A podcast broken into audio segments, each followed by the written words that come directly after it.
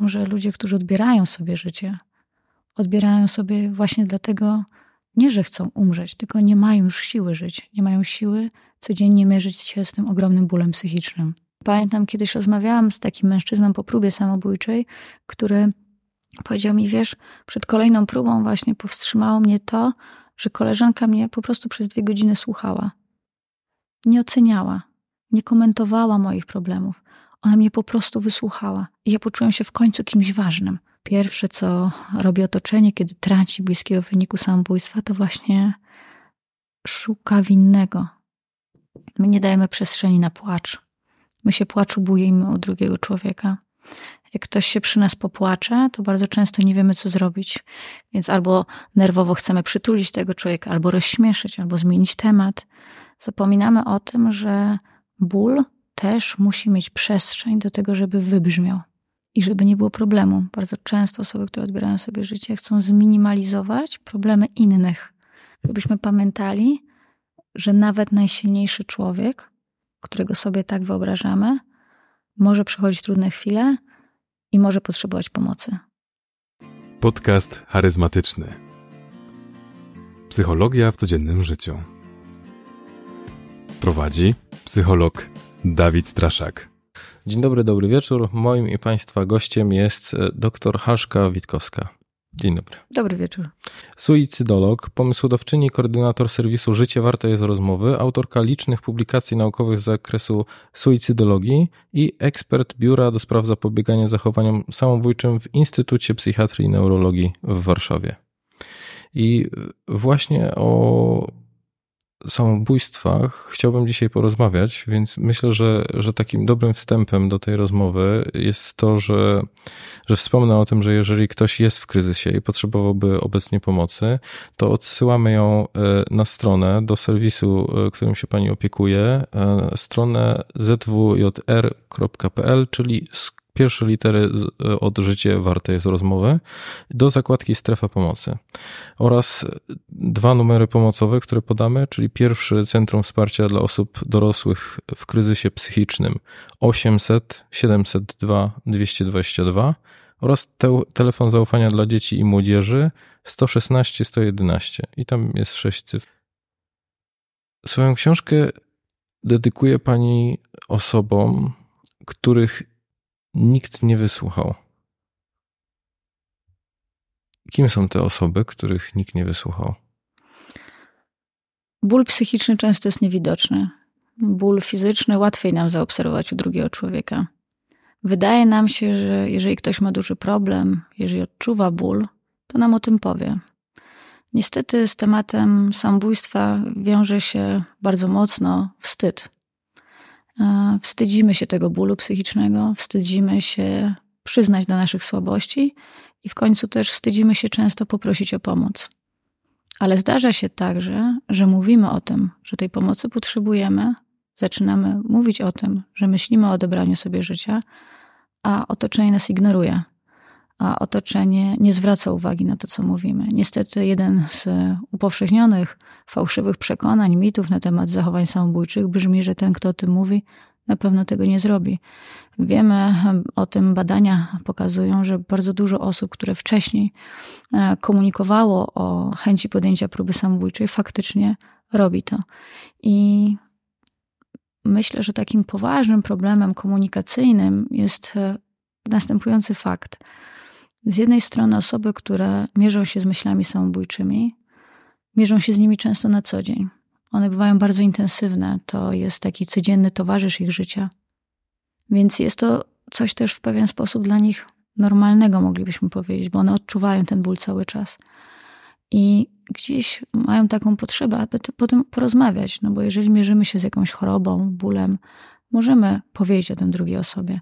Proszę zwrócić uwagę, że coraz łatwiej nam podzielić się trudnymi doświadczeniami, na przykład dotyczącymi mierzenia się z chorobą alkoholową czy z nadużywaniem substancji psychoaktywnych. Te tematy jakoś już oswoiliśmy społecznie.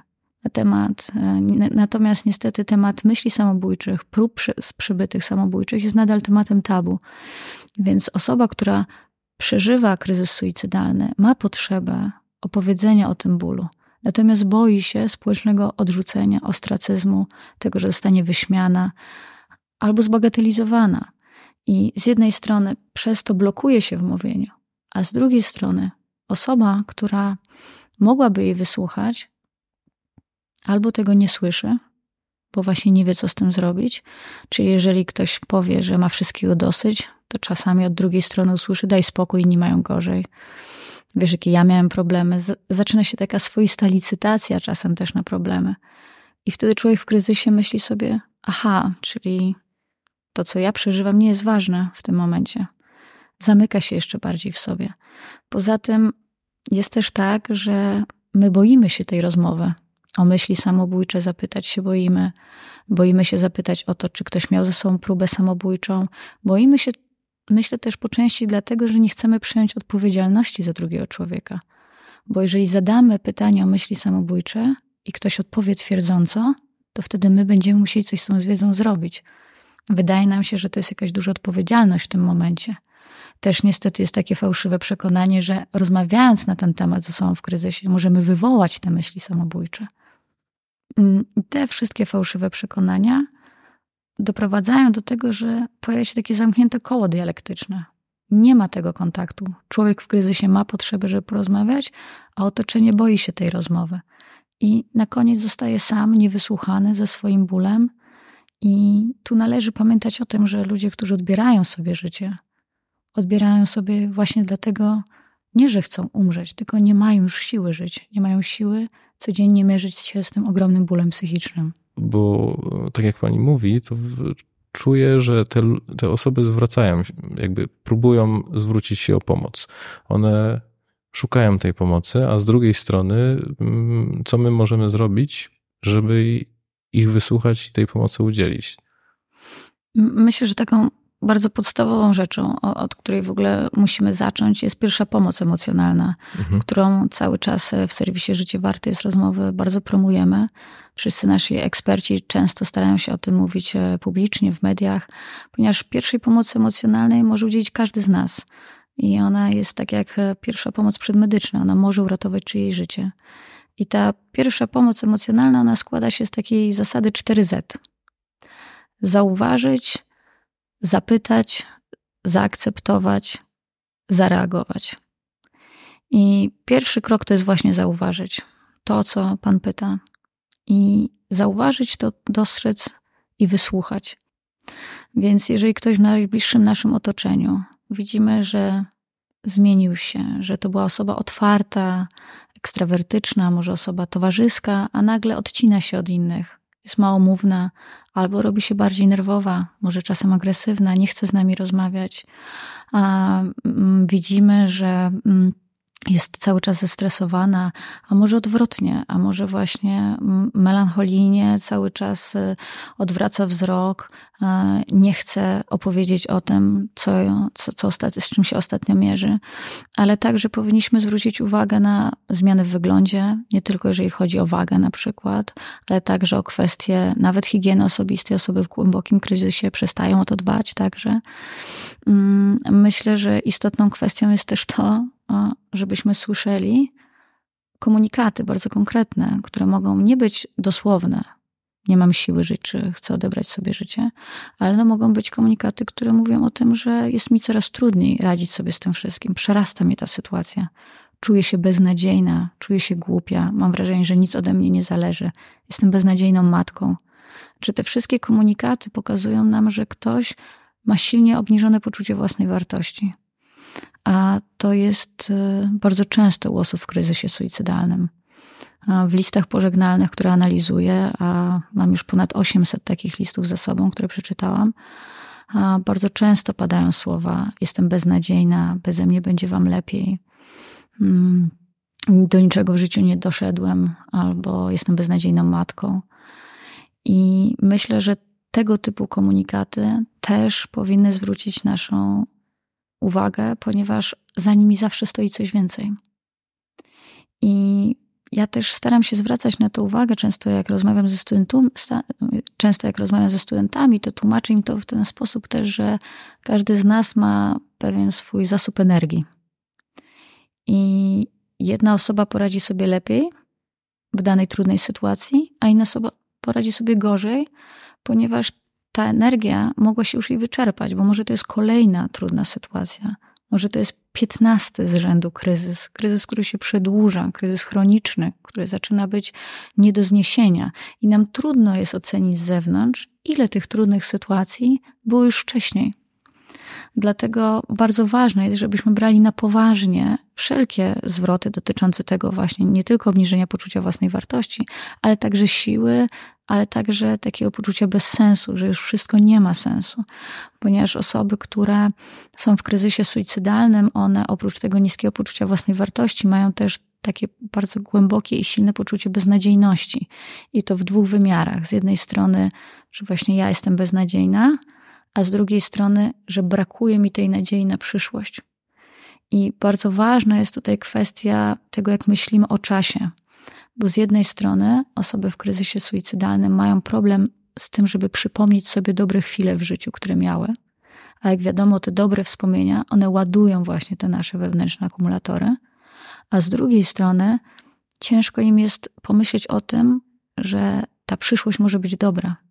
Ciężko im sobie nawet czasem wyobrazić następne miesiące czy lata, że coś dobrego może się wydarzyć. Więc są w takim, bym powiedziała, bardzo ciemnym, wąskim przedpokoju, w którym też ten czas, on się bardzo rozciąga. Dla osoby w kryzysie suicydalnym weekend może być jak miesiąc. Ten weekend jest kolejnymi minutami, w których ona myśli o odebraniu sobie życia, kiedy myśli o tym właśnie, że jest osobą beznadziejną, że nie ma dla niej ratunku, że nie ma kontroli nad własnym życiem i że wszyscy dookoła cierpią przez nią. Więc to jest ten okropnie trudny moment i to ciemne miejsce, do którego my możemy wystawić dłoń. I to jest ten kolejny krok, czyli pierwsza pomoc emocjonalna, pierwszy krok, zauważ.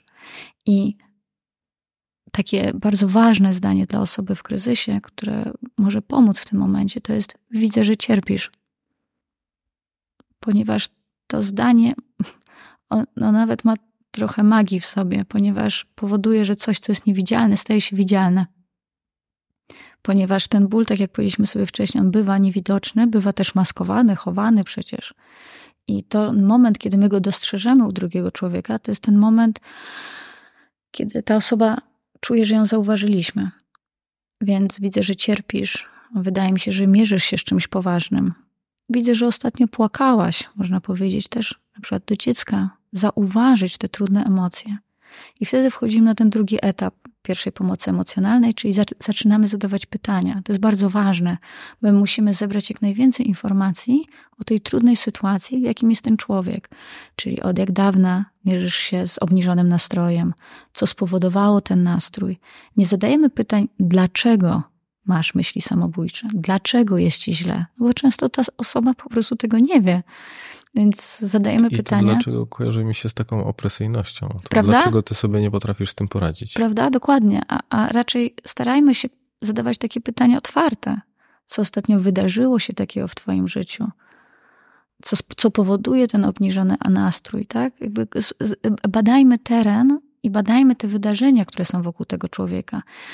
I bardzo często też samo pytanie o myśli samobójcze jest takim pytaniem, którego się boimy. Nie wiemy, jak zacząć. Więc eksperci pracujący w naszym zespole często doradzają taką metodę Lejka, czyli od ogółu do szczegółu. Czyli nie musimy od razu zadać pytania o myśli samobójcze, ale w rozmowie z osobą w kryzysie możemy zacząć od tego, czy ostatnio nie masz takiego poczucia, że już nie masz na wszystko siły. Czy czasem nie masz ochoty nie istnieć? Czy nie myślałaś o tym, że lepiej byłoby się nie urodzić? Mhm.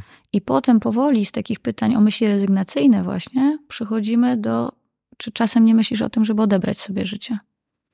I potem bardzo ważne jest, żebyśmy się dopytali, jak często, od jak dawna masz te myśli samobójcze, czy myślisz też czasami, w jaki sposób to zrobisz. I to jest w ogóle bardzo, bardzo ważne i chciałabym, żebyśmy też tutaj położyli nacisk na to, bo ten moment, kiedy dowiadujemy się, że ktoś już nie tylko ma myśli samobójcze, ale tak zwane ideacje samobójcze, czyli też konkretne wyobrażenia, zaczyna się zastanowić, jakiej użyje metody, jakiego dnia, to już jest bardzo, bardzo poważne czerwone światło, że ten człowiek jest faktycznie w poważnym kryzysie i może podjąć próbę samobójczą.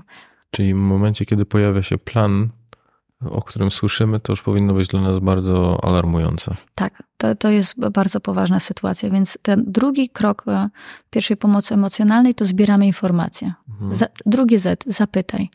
Jeszcze się odniosę do tego, o czym pani wspomniała w kontekście pytania o same myśli samobójcze. Ja jako psycholog w takim wywiadzie z osobami, z którymi pracuję, zadaję to pytanie. No, powiedzmy, że to jest taka praktyka, znaczy praktyka psychologiczna tego wymaga. I zauważyłem, że ludzie w ogóle boją się tego pytania, więc że nawet...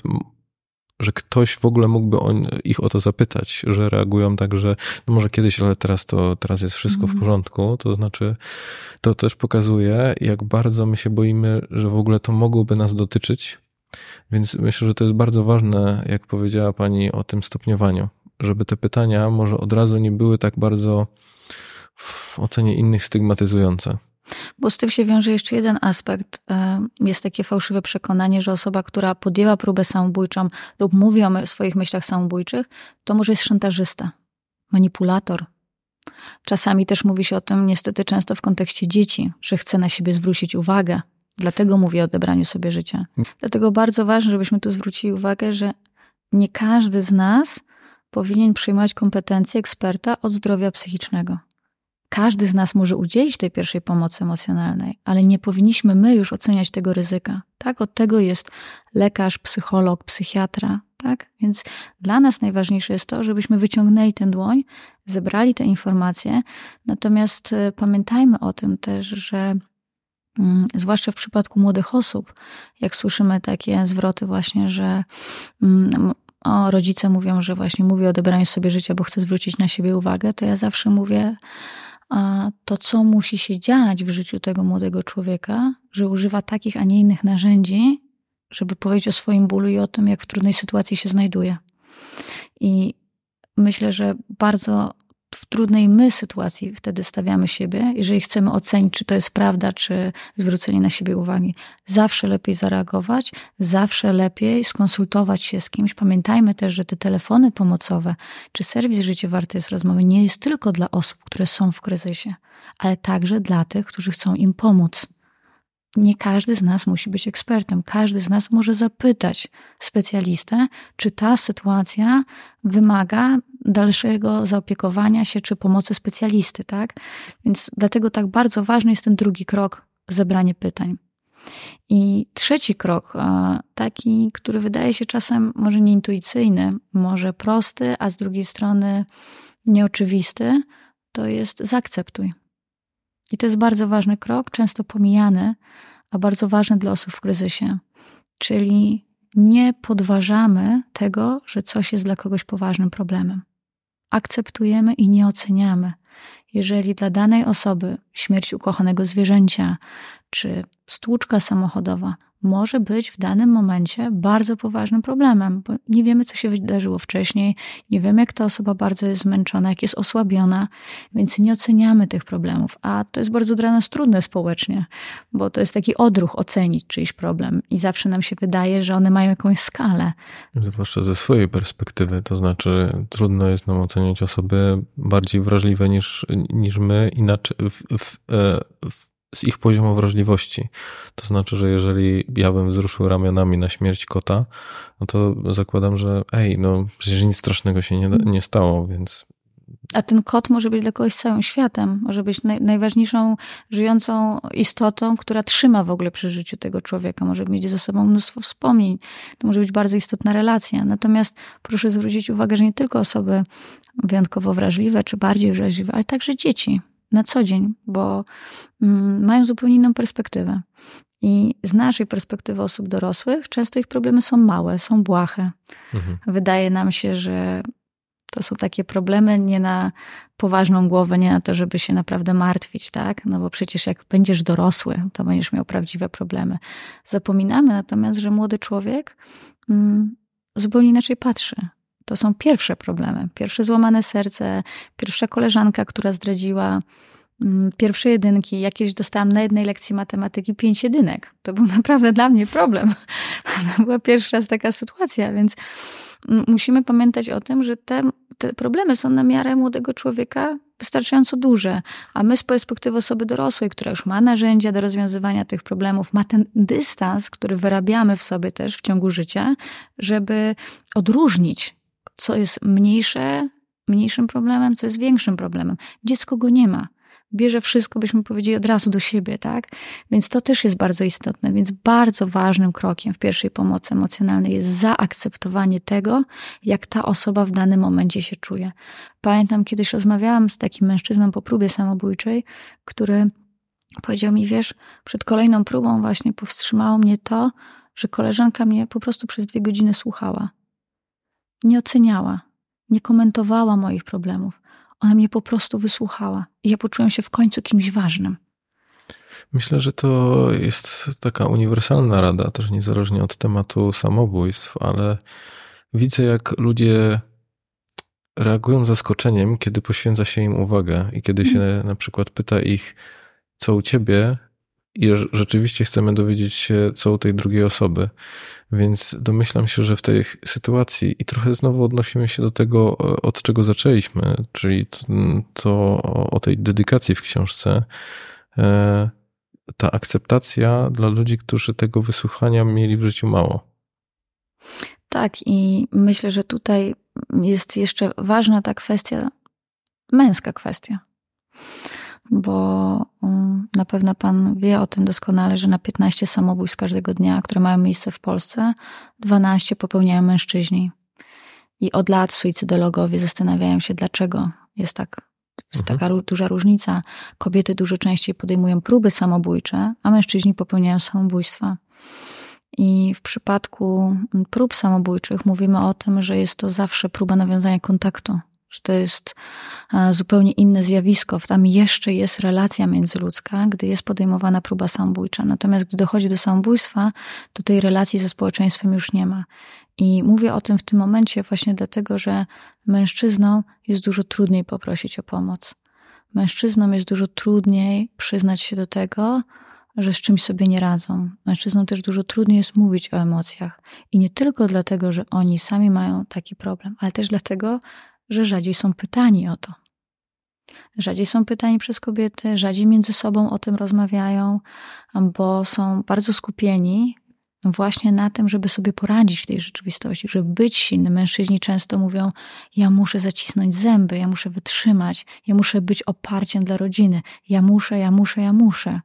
I jak przychodzi ten kryzys, trudno im się przyznać do tego, że gdzieś zawodzą na którymś polu. I to jest wyjątkowo trudna sytuacja. I tutaj chciałabym też zamknąć ten temat pierwszej pomocy emocjonalnej, czyli ten 4. krok, zareagować. Proszę zauważyć, że one nie bez powodu są jedne po drugim, bo czasem nam się wydaje, że pierwsze, co musimy zrobić, to jest zareagować. A to jest dopiero punkt 4 w pierwszej pomocy emocjonalnej. Ale pytanie jest swego rodzaju reakcją. Tak, ale tu chodzi o zareagowanie w sensie też takim, żeby coś dla tej osoby w kryzysie zrobić, żeby coś się wydarzyło. I to jest, chciałabym, żebyśmy zwrócili na to szczególną uwagę, że to nie muszą być wielkie rzeczy. Bo nam się czasem wydaje, że jak komuś pomagamy, to albo na całość i musimy się cali zaangażować, poświęcić swój czas, nie wiadomo jakie góry przenieść, albo w ogóle nic nie robimy. A czasami to są niewielkie rzeczy. Czasem to jest to wysłuchanie. Czasem to będzie pojechanie po zakupy dla drugiej osoby, oddanie samochodu do mechanika, znalezienie psychologa czy terapeuty, bo to może być za trudne dla człowieka w kryzysie, i pojechanie na przykład tam i poczekanie pod gabinetem, bo ten człowiek się może wstydzić, może się bać, może czuć się niepewnie. I samo towarzyszenie w tym momencie jest bardzo istotne. Więc na tym etapie chciałabym, żebyśmy po prostu zapamiętali, że ta pierwsza pomoc emocjonalna to są właśnie te 4 Z. Zauważyć, zapytać, zaakceptować i zareagować. I to może zrobić każdy z nas. Nieważne, czy zna się na temacie zdrowia psychicznego, czy nie. Ważne jest, żeby po prostu spróbować dostrzec tego człowieka, który tej pomocy potrzebuje. Pani już mówiła o takim zaawansowanym podejściu w kontekście tych pytań, o co pytać i jak rozmawiać, ale ja chyba bym sobie pozwolił na takie uproszczenie tego, że że dać przestrzeń tej drugiej osobie i z taką chyba naturalną ciekawością, i ja wierzę, że ona jest w każdym z nas, żeby dowiedzieć się właśnie, co się dzieje u tej drugiej osoby, co złego się dzieje i dać na to przestrzeń, bo ja mam zawsze taką obawę, kiedy mówi się że ludzie potrzebują takiej konkretnej odpowiedzi, to o co ja mam pytać, jak mam rozmawiać, i w momencie, kiedy dochodzi do takiej sytuacji, to z jednej strony ciężko jest wyciągnąć listę pytań i do tego się odnosić, że czasami lepiej trochę zaufać swojej intuicji, ale z drugiej strony też wierzę, że po prostu są osoby, które potrzebują takiego obrazu, o czym właściwie można byłoby rozmawiać, o co dopytywać, którymi obszarami się zainteresować, no żeby nie popełnić czegoś, i te pytania miałyby być takim zabezpieczeniem czy obniżeniem lęku, że ja popełnię jakąś gafę, która ten stan pogłębi.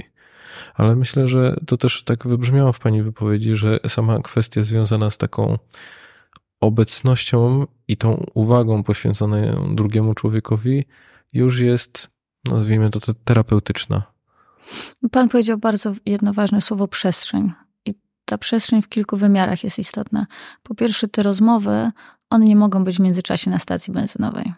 Jeżeli chcemy porozmawiać z kimś, widzimy u niego kryzys, martwimy się o tę osobę, stwórzmy przestrzeń do tego. Miejmy czas na tą rozmowę, nie śpieszmy się, nie odpytujmy kogoś. To często niestety w przypadku dzieci się też tak zdarza. No to teraz porozmawiamy. Prawda? Mamy 15 minut, to opowiedz mi, co tam się wydarzyło. Ja widzę, że coś się wydarzyło, opowiedz. No i dziecko się nie chce odezwać przez te 15 minut, no nie rozmawia ze mną. Potem rodzic mówi tak, no ja nie mogę dotrzeć do tego nastolatka.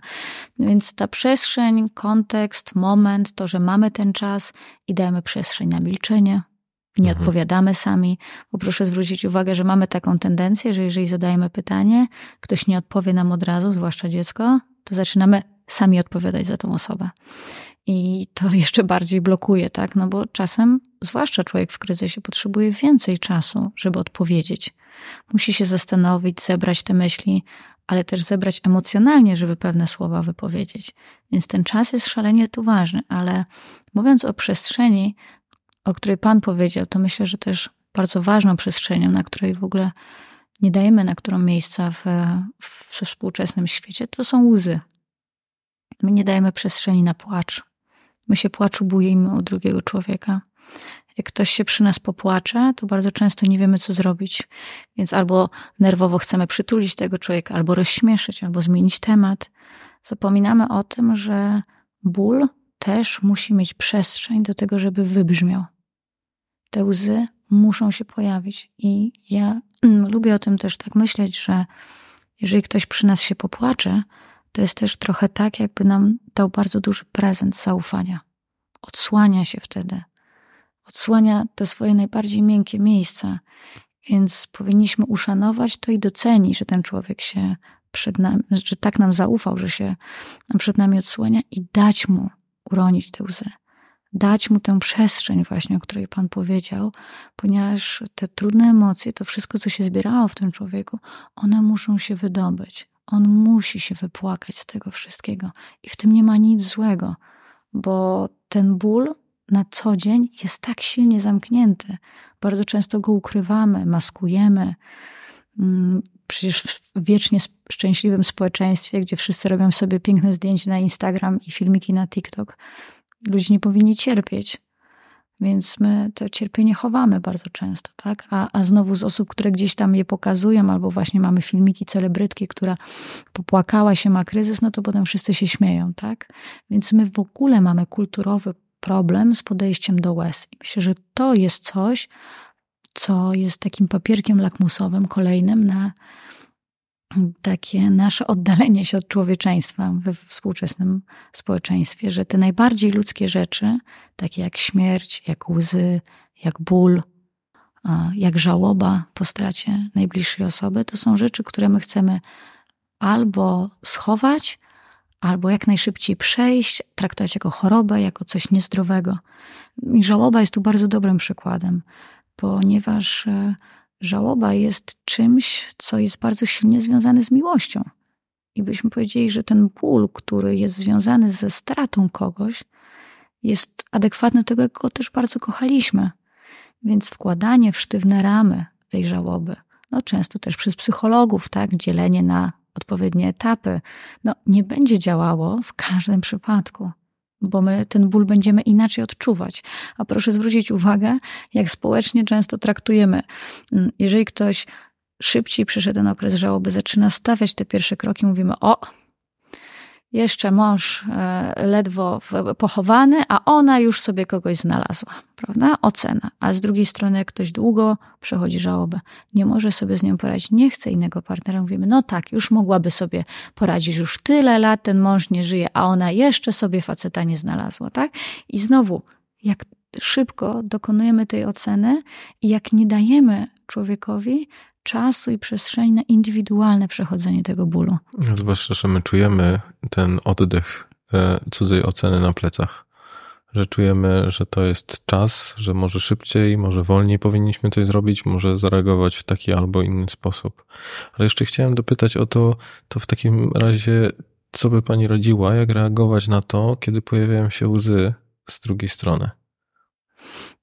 Myślę, że to nie jest kwestia nawet jakiejś konkretnej porady, tylko tego, co pan powiedział, i to mi się bardzo spodobało w pana wypowiedzi, że nie jesteśmy tu po to, żeby dać bardzo konkretny młotek i gwoździe. Nie jesteśmy po to, żeby dać naszym słuchaczom czarodziejską różdżkę, która rozwiąże każdą sytuację. Myślę, że zajrzenie w siebie i skupienie się na drugim człowieku przez to, ta empatia, ta przestrzeń, o której pan powiedział, to jest wszystko to, co możemy zrobić dla tego człowieka w kryzysie jako pierwszy krok. Tak? Czyli danie tej przestrzeni. Niech ta osoba się wypłacze. Bądźmy po prostu przy niej i nie skracajmy tego czasu. Nie próbujmy na siłę zmienić tematu. Odwrotnie, dopytajmy, bo też jest trochę tak, że wydaje mi się, że moment, kiedy my chcemy zmienić ten temat albo powiedzieć właśnie, że będzie dobrze, to trochę jest tak, jakbyśmy mieli tą magiczną różdżkę. I że jak my to powiemy, albo że ten problem nie jest duży, to on się faktycznie zmniejszy. Pytanie, do kogo to mówimy? Tak, właśnie. Czy siebie uspokajamy, czy próbujemy uspokoić tego drugiego człowieka? Ja myślę, że warto sobie zadać to pytanie, że chwycić się na tym, jeżeli chcemy coś takiego powiedzieć, czy to przypadkiem nie jest rada, która ma nas samych uspokoić w tej ciężkiej sytuacji, kiedy my kogoś powinniśmy pocieszyć. Czy to trochę tego nie mówimy do siebie. Ja kiedyś usłyszałem od jednej klientki, że dla niej łatwiejsze jest to, że ona, gdy płacze, to druga osoba, przed którą to robi, na nią nie patrzy.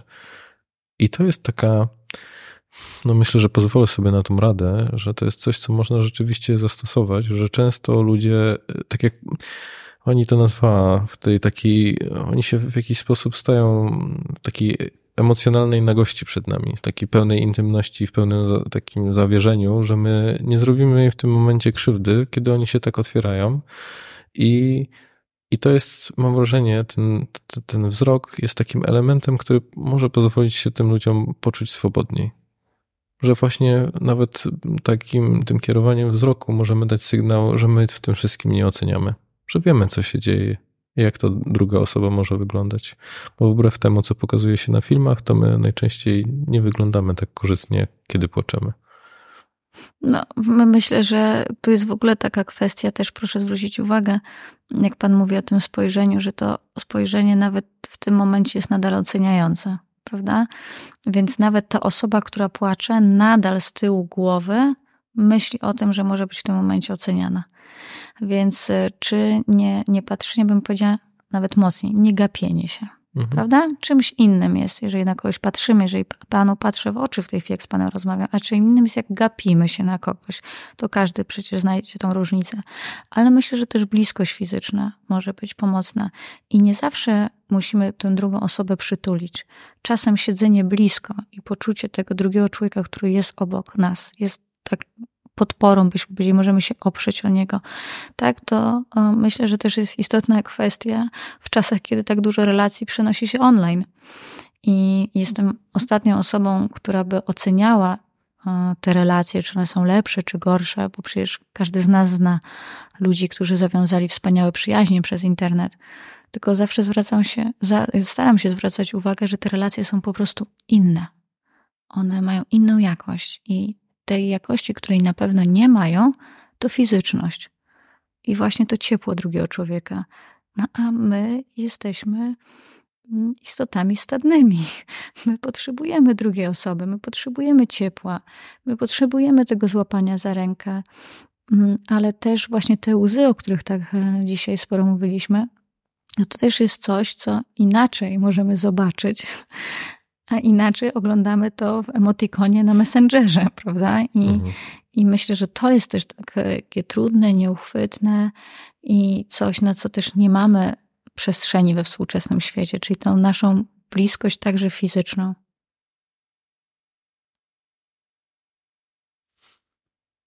Myślę, że też to jedna rzecz, która się pojawiła, a też myślę, że warto zwrócić na to uwagę, żeby się tej ciszy nie bać. Mhm. Że nawet teraz ja poczułem jakiś taki obowiązek, żeby zadać kolejne pytania. Pomyślałem sobie, czy to przypadkiem nie jest ta rozmowa, w której te długie pauzy może nawet są wskazane. Czy my się boimy ciszy, bo mamy taki obowiązek, że ona jest czymś złym, takie przeczucie i obowiązek, żeby ją zagłuszyć. A zwłaszcza rozmawiając z kimś, kto jest w kryzysie, kto ma trudny moment, nie należy się bać tej ciszy, można nawet razem pomilczeć przecież. Mhm. Ja lubię to sformułowanie, powymieniać ciepło, obecność. Tak szalenie ważne na przykład przy wspieraniu osób, które są w żałobie, które straciły kogoś bliskiego. Nie ma idealnych słów, żeby te osoby pocieszyć. Też przy tym bardzo specyficznym rodzaju żałoby, która jest związana ze śmiercią samobójczą, to towarzyszenie osobom, które przeżywają tą żałobę, jest szalenie trudne. Dzisiaj rozmawiamy, a dzisiaj jest dla mnie wyjątkowy dzień, ponieważ właśnie dzisiaj uruchomiliśmy projekt, który był takim moim marzeniem, czyli bezpłatne konsultacje dla osób w żałobie po śmierci samobójczej. I w ramach serwisu zwjr.pl już od dzisiaj je uruchomiliśmy i każda osoba może z nich skorzystać. To są takie rozmowy online z ekspertem, z suicydologiem. Takie spotkania są 3 bezpłatne. I bardzo zachęcam, jeżeli ktoś z Państwa potrzebuje, ale też do udostępniania tej informacji, ponieważ faktycznie żałoba po śmierci samobójczej jest bardzo trudnym doświadczeniem. W psychologii nazywana jest także w kategorii traumy. Ta żałoba wiąże się przede wszystkim z bardzo dużym poczuciem winy.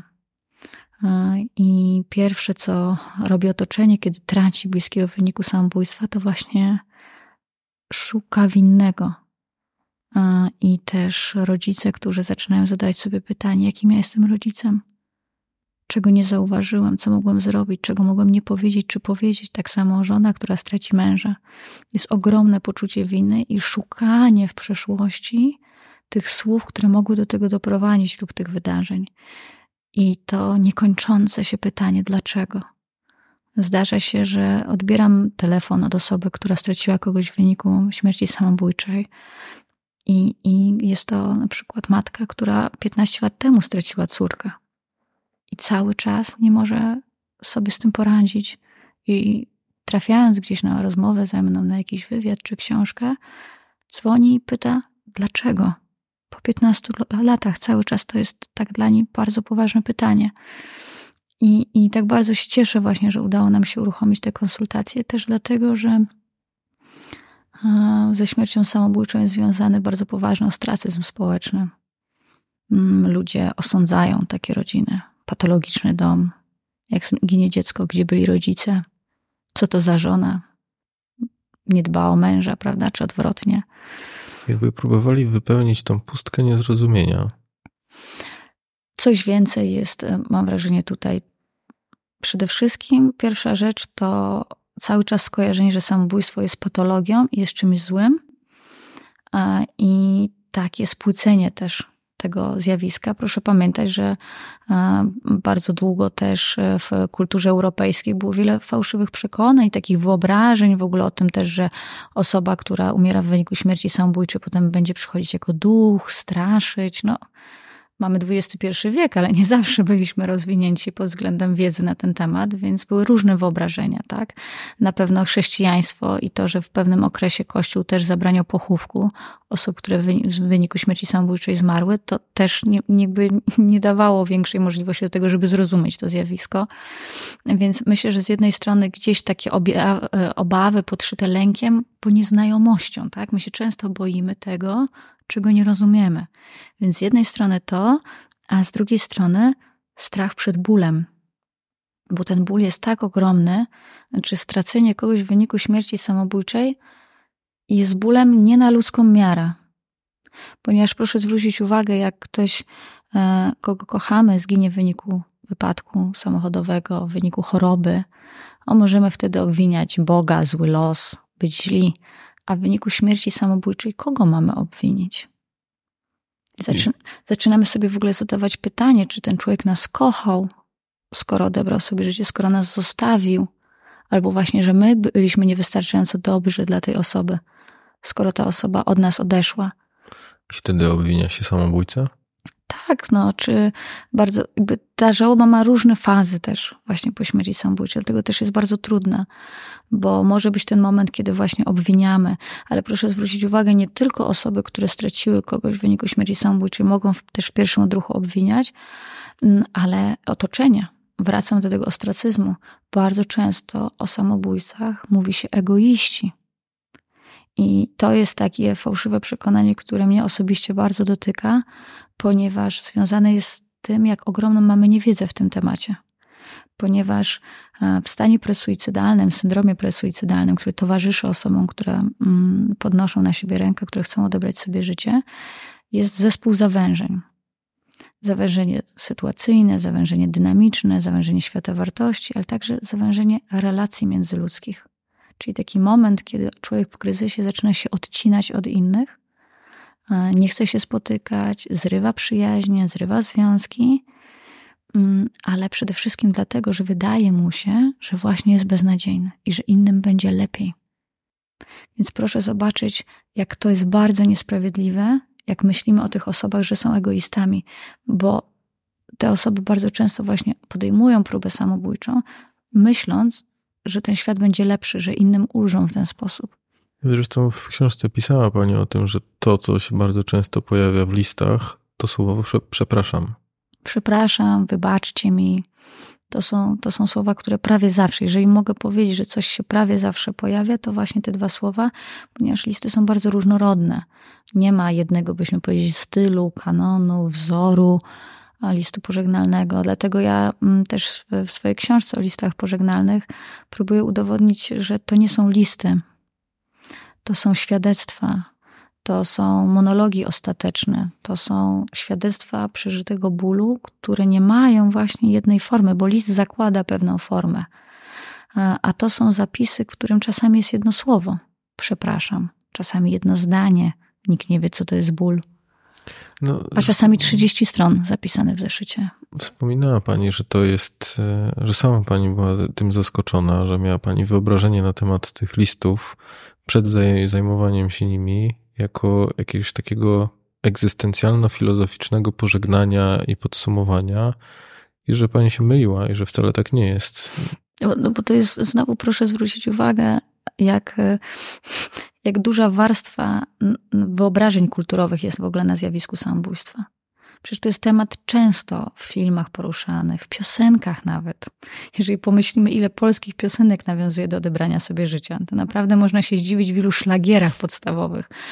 Więc w kulturze naprawdę to samobójstwo często się pojawia i jak już się pojawiają właśnie listy pożegnalne, to one często są właśnie rozbudowane, jakieś poetyckie, chociażby w Cierpieniach Młodego Wertera, które wszystkie czytaliśmy w szkole, to te listy są naprawdę pięknie napisane i myślę, że wielu z nas może mieć takie wyobrażenie, że w tych listach znajdziemy właśnie jakieś piękne przemyślenia, złote myśli, wiersze, ale takie też się zdarzają. Zdarza się, że w liście pożegnalnym jest jakiś cytat, czy właśnie wiersz nawet autorstwa osoby, która odebrała sobie życie, tak? Natomiast jednak większość tych listów jest skupiona na takim bardzo pragmatycznym wymiarze. Pragmatycznym? Tak, tam są prośby o pochowanie, o kwestie spadku, co komu oddać. Czyli takie zarządzanie tym, co będzie, co zrobić, kiedy mnie już nie będzie. I żeby nie było problemu. Bardzo często osoby, które odbierają sobie życie, chcą zminimalizować problemy innych. Mam prośbę.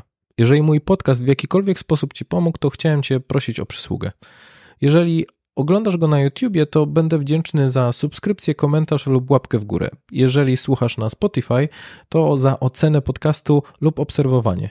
Dla ciebie to dosłownie chwila, a mi pomoże docierać do coraz większej grupy osób i być może trafić do kogoś, kto akurat tego materiału potrzebuje oraz prężniej rozwijać ten projekt. Z góry dziękuję.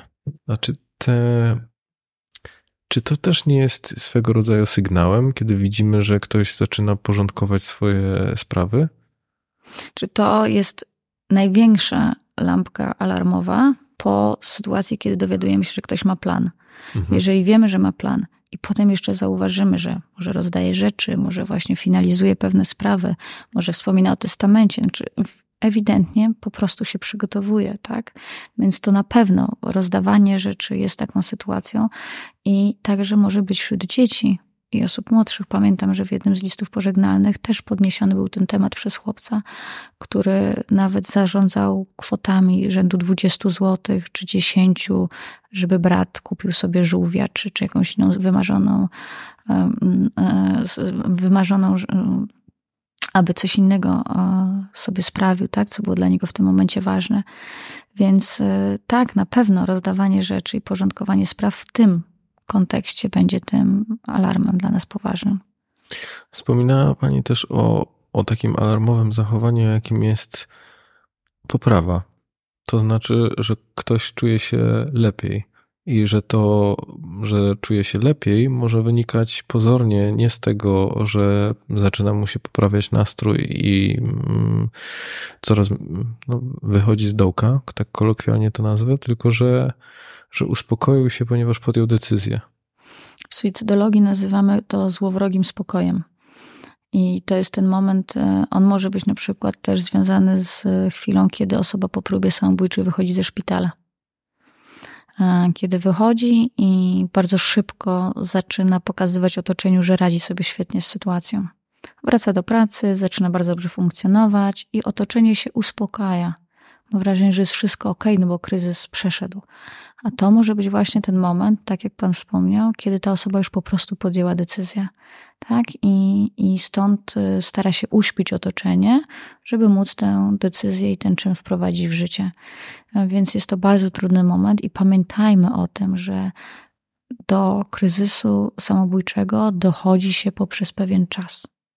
Tak? To nie jest tak, że wszystko jest u nas okej, budzimy się następnego dnia i podejmujemy decyzję o próbie samobójczej. To jest zawsze proces.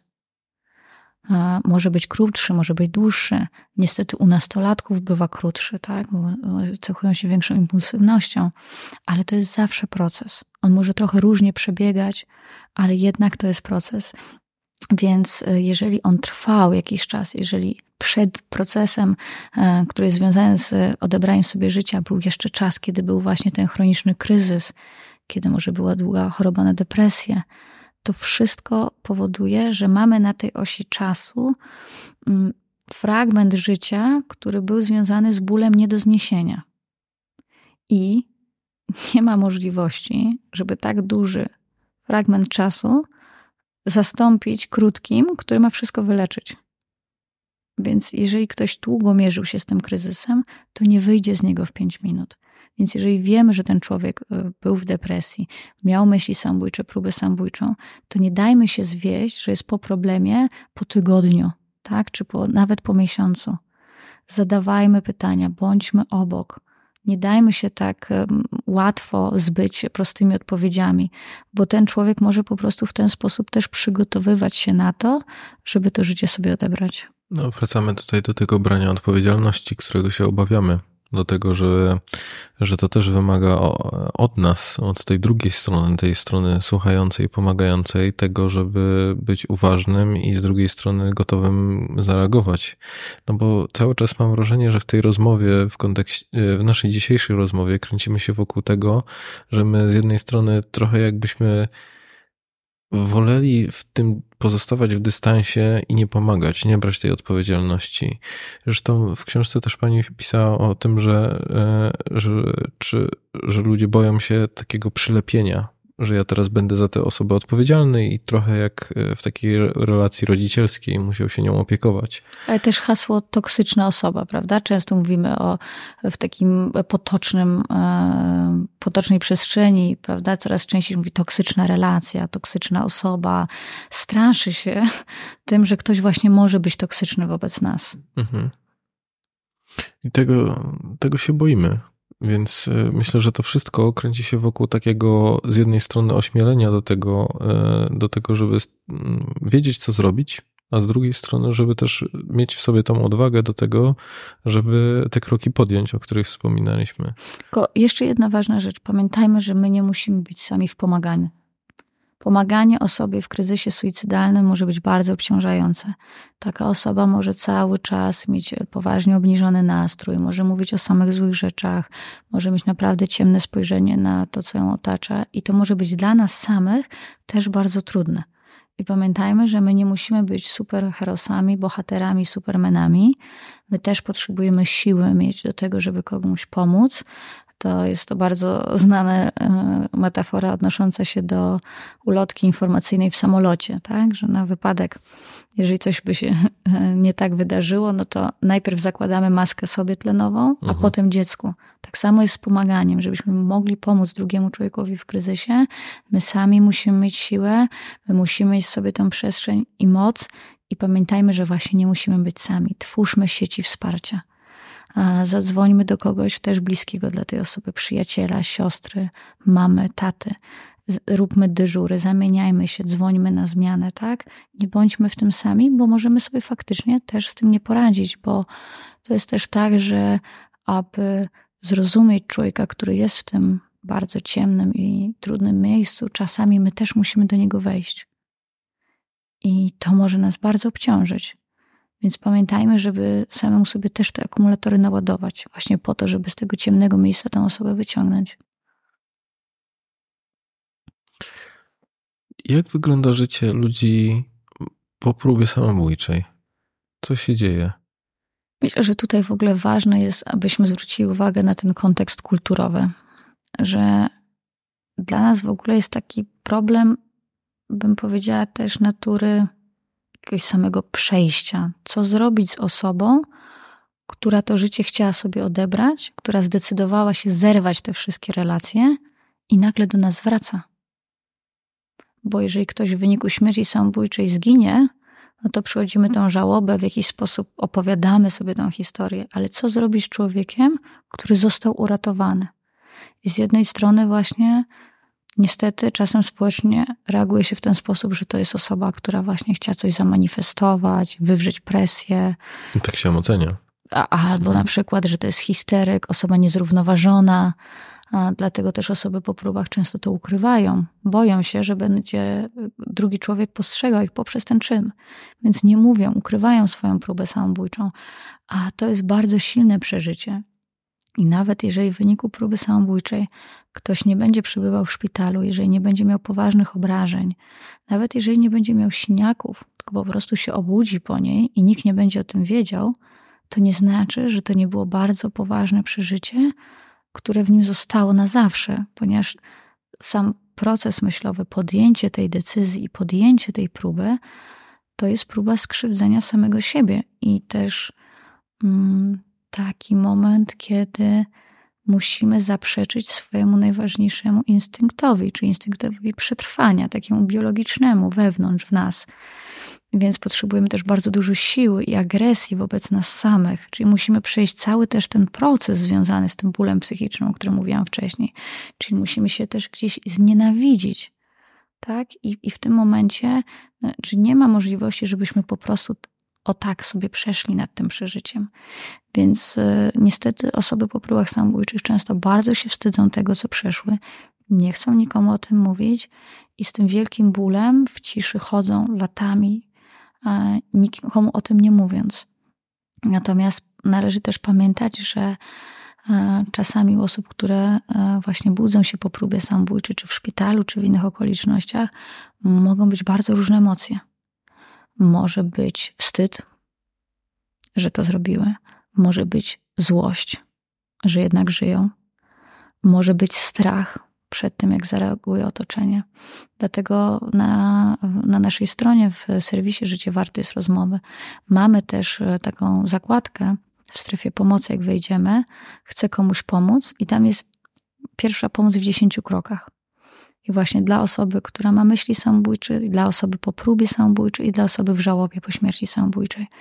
Bo bardzo ważne jest, żebyśmy też tą osobą się zaopiekowali, stworzyli tą przestrzeń do rozmowy, ponieważ każdy człowiek, który raz podejmie próbę samobójczą, jest w bardzo dużej grupie ryzyka, w wysokiej grupie ryzyka, jeżeli chodzi o podjęcie kolejnej próby samobójczej. To jest najważniejszy czynnik ryzyka. Więc nie jest prawdą, że jeżeli ktoś raz podejmie próbę samobójczą, to już na pewno tego nie zrobi.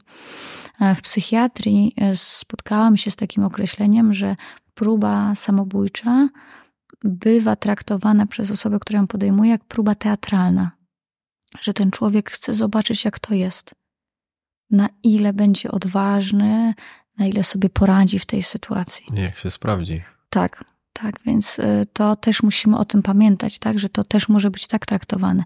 Może też być to traktowane jako taka próba odzyskania kontroli nad rzeczywistością. To poczucie braku wpływu na rzeczywistość, o którą panu mówiłam wcześniej, czyli to też może być taka próba odzyskania tej kontroli. Że chociaż o jednej rzeczy zadecyduje sam. Mhm. Więc musimy zdawać sobie sprawę, jak dużo trudnych emocji i dlatego właśnie na naszej stronie mamy nie tylko tą pomoc w 10 krokach, ale także takie krótkie vlogi pomocowe. Jak rozpocząć rozmowę z osobą po próbie samobójczej, jak zapytać o próbę samobójczą, jak rozmawiać z osobą, która ma myśli samobójcze. Są 2-3-minutowe, czy to animacje, czy filmy z ekspertem, gdzie są proste podpowiedzi, bo owszem, tak jak dzisiaj zwróciliśmy uwagę, najważniejsza jest ta empatia, nasza gotowość i przestrzeń, ale temat zachowań samobójczych jest na tyle tematem tabu cały czas w naszym społeczeństwie i na tyle trudny i związany z tyloma emocjami, że czasem takie podstawowe rady, taki schemat, jak się zachować, jest bardzo pomocny dla osób, które mają w swoim bliskim otoczeniu osobę właśnie w takim kryzysie. I to nam pokazują też statystyki związane z odwiedzaniem naszej strony.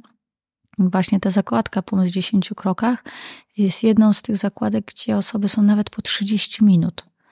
I odbieramy potem takie wiadomości, że bardzo wam dziękuję, jestem operatorem telefonu pomocowego i korzystam z waszej strony, korzystam z waszej zakładki. Mhm. Bo czasem też nie jesteśmy przygotowani, że nasz rozmówca jest w tak poważnym kryzysie, możemy być też zaskoczeni. I wtedy przydają się takie podstawowe schematy, drogowskazy, bym powiedziała. To nie są odpowiedzi, to są podpowiedzi, jak się w tym momencie zachować. Ja szczególnie zachęcam do śledzenia całego serwisu i waszych social mediów, bo mnie wielokrotnie dużo pomogły w kontekście właśnie takiego rozumienia pewnych zachowań, na co zwracać uwagę i takiego wymiaru psychoedukacyjnego. No, jestem przekonany, że tego podcastu będzie słuchało wielu psychologów, psychoterapeutów. No, też zachęcam ich, żeby włączali te rzeczy, które są u was na stronie, do swojego warsztatu. To może to też jest taki dobry moment, żeby chwilę powiedzieć w ogóle, co w serwisie możemy znaleźć. Więc jak wejdziecie państwo na stronę Życie warte jest rozmowy, to zwjr.pl, to przede wszystkim mamy właśnie strefa pomocy i strefa wiedzy. Te podstawowe 2 guziki i w strefie pomocy podzieliliśmy to według potrzeb użytkowników, czyli najpierw sam potrzebuję pomocy, potem chcę komuś pomóc, mam dziecko w kryzysie, mam ucznia w kryzysie, nastolatek w kryzysie albo jestem w żałobie. Tak? I w zależności w co klikniemy, takie treści i takie możliwości nam się wyświetlą.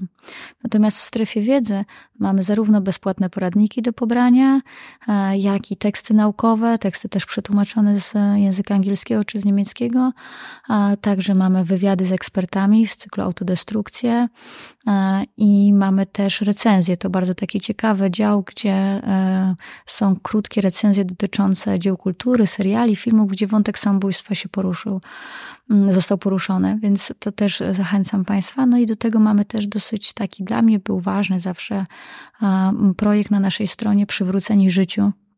W tej chwili jest tam 13 odcinków rozmów z osobami, które przeżyły próbę samobójczą, opowiadają o tym swoim doświadczeniu, mówią o tym, jak radziły sobie z kryzysem, ale też mówią o tych sytuacjach, kiedy sobie nie radziły, kiedy było trudno i jak sobie wtedy poradziły z tymi trudnościami. I do tego w tej chwili mamy taką bardzo ważną też zakładkę, właśnie baza bezpłatnych miejsc pomocowych, którą regularnie nasi eksperci sprawdzają. Jest tam coraz więcej ośrodków podpiętych. Można wybrać, w jakim wieku jest osoba, która potrzebuje pomocy, gdzie mieszka, jakiego rodzaju pomoc jest potrzebna, czy to jest pomoc socjalna, czy pomoc psychiatryczna, psychologiczna, więc można to wszystko znaleźć. Jest też lista bezpłatnych telefonów pomocowych, bo wbrew pozorom mamy ich w Polsce już naprawdę sporo, tylko cała problem i z telefonami, i z miejscami pomocowymi, że one się zmieniają. Zmieniają godziny i dlatego my staramy się tego bardzo pilnować, żeby wszystko było aktualne. No i mamy w tej chwili, już mogę powiedzieć, pakiet różnego rodzaju konsultacji, więc przede wszystkim prowadzimy konsultacje dla rodziców, którzy mają dziecko po próbie samobójczej lub które się mierzy z myślami samobójczymi lub się samookalecza, i każdy rodzic ma taką możliwość skorzystania z 3 bezpłatnych konsultacji online ze specjalistą przez kamerkę. Tak samo konsultacje dla nauczycieli, którzy mają ucznia w kryzysie i nie wiedzą, jak pomóc. Prowadzimy też konsultacje dla szkół, gdzie doszło do próby samobójczej lub samobójstwa ucznia, jak przeprowadzić innych uczniów przez tą trudną sytuację. Te konsultacje w żałobie, o którym powiedziałam, dzisiaj uruchomiliśmy. I też nie tak dawno uruchomiliśmy bezpłatne konsultacje dla osób duchownych, które mają kogoś w kryzysie samobójczym i nie wiedzą, co zrobić, albo na przykład muszą poprowadzić mszę żałobną w takiej sytuacji, tak? Więc też mamy eksperta suicydologa, który jest księdzem i który po prostu innym osobom duchownym pomaga skonstruować kazanie na tę okoliczność, albo jak się zachować, jak ktoś się przyzna w trakcie spowiedzi do myśli samobójczych, tak? Bo wbrew pozorom musimy pamiętać o tym, że najwięcej samobójstw jest na wsiach i w małych miasteczkach. Tam często jest problem z tym, żeby był psycholog, psychiatra, a nawet jak jest, to wiele osób będzie się wstydziło do niego pójść, a do księdza pójdą. I nie chodzi o to, żeby ksiądz zastąpił pomoc specjalisty, tylko żeby ksiądz powiedział o tym, że z tego specjalisty można szukać pomocy, żeby przekierował tą osobę, żeby oprócz modlitwy zalecił też to, żeby ta osoba powiedziała o tym, że jest w kryzysie innym ludziom, powiedziała rodzinie, żeby zachęcił do sięgnięcia po pomoc, że może jak ta osoba wyjdzie z konfesjonału, to zachęcił do tego, żeby dłużej została, porozmawiała.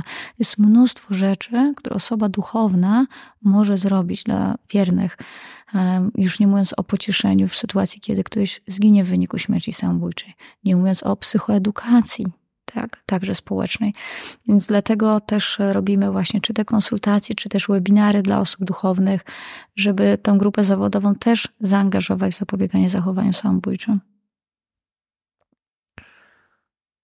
Wspominała Pani o strachu. Jak inni zareagują, kiedy ktoś jest po próbie samobójczej? I jak oni reagują? Jak reagują bliscy w momencie, kiedy dociera do nich taka informacja? Nie ma jednej reakcji, tak? Eksperci, z którymi współpracuję, ale także pracownicy oddziałów szpitalnych, gdzie są osoby po próbie samobójczej, mają bardzo duże, różne doświadczenia w tym temacie. Zdarza się, że rodzice przychodzą odwiedzić dziecko po próbie, są w tak dużym kryzysie, bo pamiętajmy, że jak jest dziecko w kryzysie, to rodzic też jest często w kryzysie. Są źli, zaczynają krzyczeć, dlaczego nam to zrobiłeś, przecież masz wszystko, co jest z tobą nie tak. Tak, jest w pierwszym odruchu taka bardzo duża pretensja, jest strach też, strach o życie najbliższej osoby. Znowu, tak jak w przypadku człowieka, który budzi się po próbie samobójczej, może być bardzo dużo emocji, tak samo u otoczenia, tak? Więc na pewno też może być to czasami takie wyparcie, to się nie dzieje naprawdę. Tak, czyli niemożliwe, że mój syn, czy córka, czy mąż podjął próbę samobójczą. Jak to jest możliwe? Pamiętajmy też, że właśnie są osoby, które maskują swój kryzys. I zwłaszcza dla otoczenia takich osób to może być wielki szok, że ktoś podjął tę próbę samobójczą. Więc tutaj są bardzo różne reakcje i musimy o tym pamiętać, że to otoczenie też potrzebuje wsparcia. I dlatego prowadzimy te konsultacje dla rodziców i dla nauczycieli, żeby to otoczenie wiedziało, jak wesprzeć tę osobę po próbie samobójczej. I a propos wsparcia, teraz też uruchomiliśmy razem z Fundacją Adamet nowy projekt Wspierająca Szkoła. I dlatego o tym mówię właśnie, odnosząc się do wsparcia, bo w tej chwili robimy pilotaż. Pierwsze 5 szkół będzie w tym programie. Jeżeli wszystko pójdzie dobrze, weźmiemy pod uwagę refleksje, które przyjdą z tego pilotażu. Mam nadzieję, że dotrą do dużej liczby szkół w całej Polsce. I ten program polega właśnie na tym, że szkoła, która do niego przystąpi, po pierwsze nauczyciele z szkoły, a także szkolni specjaliści, pedagog czy psycholog, będą mieli w ofercie skorzystanie z 3 szkoleń. Pierwsze szkolenie będzie dotyczyło tego, jak zauważyć kryzys u dziecka, jak zareagować. Drugie będzie dotyczyło tego, czym są samouszkodzenia, jak zauważyć, jak pomóc. I trzecie, bardzo ważne, właśnie będzie dotyczyło tego, jak wesprzeć ucznia po próbie samobójczej. I oprócz tych 3 szkoleń dla nauczycieli będzie też spotkanie edukacyjne dla rodziców. To jest bardzo istotne, żeby była ta współpraca i ta wiedza nie tylko wśród nauczycieli, ale także wśród rodziców. Do tego jest pakiet właśnie bezpłatnych konsultacji i dla szkoły, i dla nauczycieli, i dla rodziców. I też dla każdej szkoły będzie przygotowana procedura kryzysowa. Jak ta szkoła ma zareagować w sytuacji, kiedy jest próba samobójcza, czy uczeń w kryzysie, czy też dojdzie do śmierci samobójczej. W ramach tego projektu wspierającej szkoły zostały napisane też poradniki. Poradnik dotyczący właśnie pierwszej pomocy emocjonalnej, wsparcia ucznia po próbie samobójczej i pracy z rodzicem dziecka, który jest w kryzysie, rodzicem, który często właśnie wypiera tą sytuację, który gdzieś opiera się w tych trudnych warunkach. I też stworzyliśmy taki bardzo krótki, przejrzysty poradnik dotyczący wsparcia rówieśniczego, bo to jest w tej chwili też poważny problem, że młodzi ludzie mają koleżankę czy kolegę w kryzysie, nie wiedzą jak pomóc, często są zobowiązani w takiej relacji, tylko nie mów nikomu, więc stworzyliśmy właśnie też taką pierwszą pomoc rówieśniczą.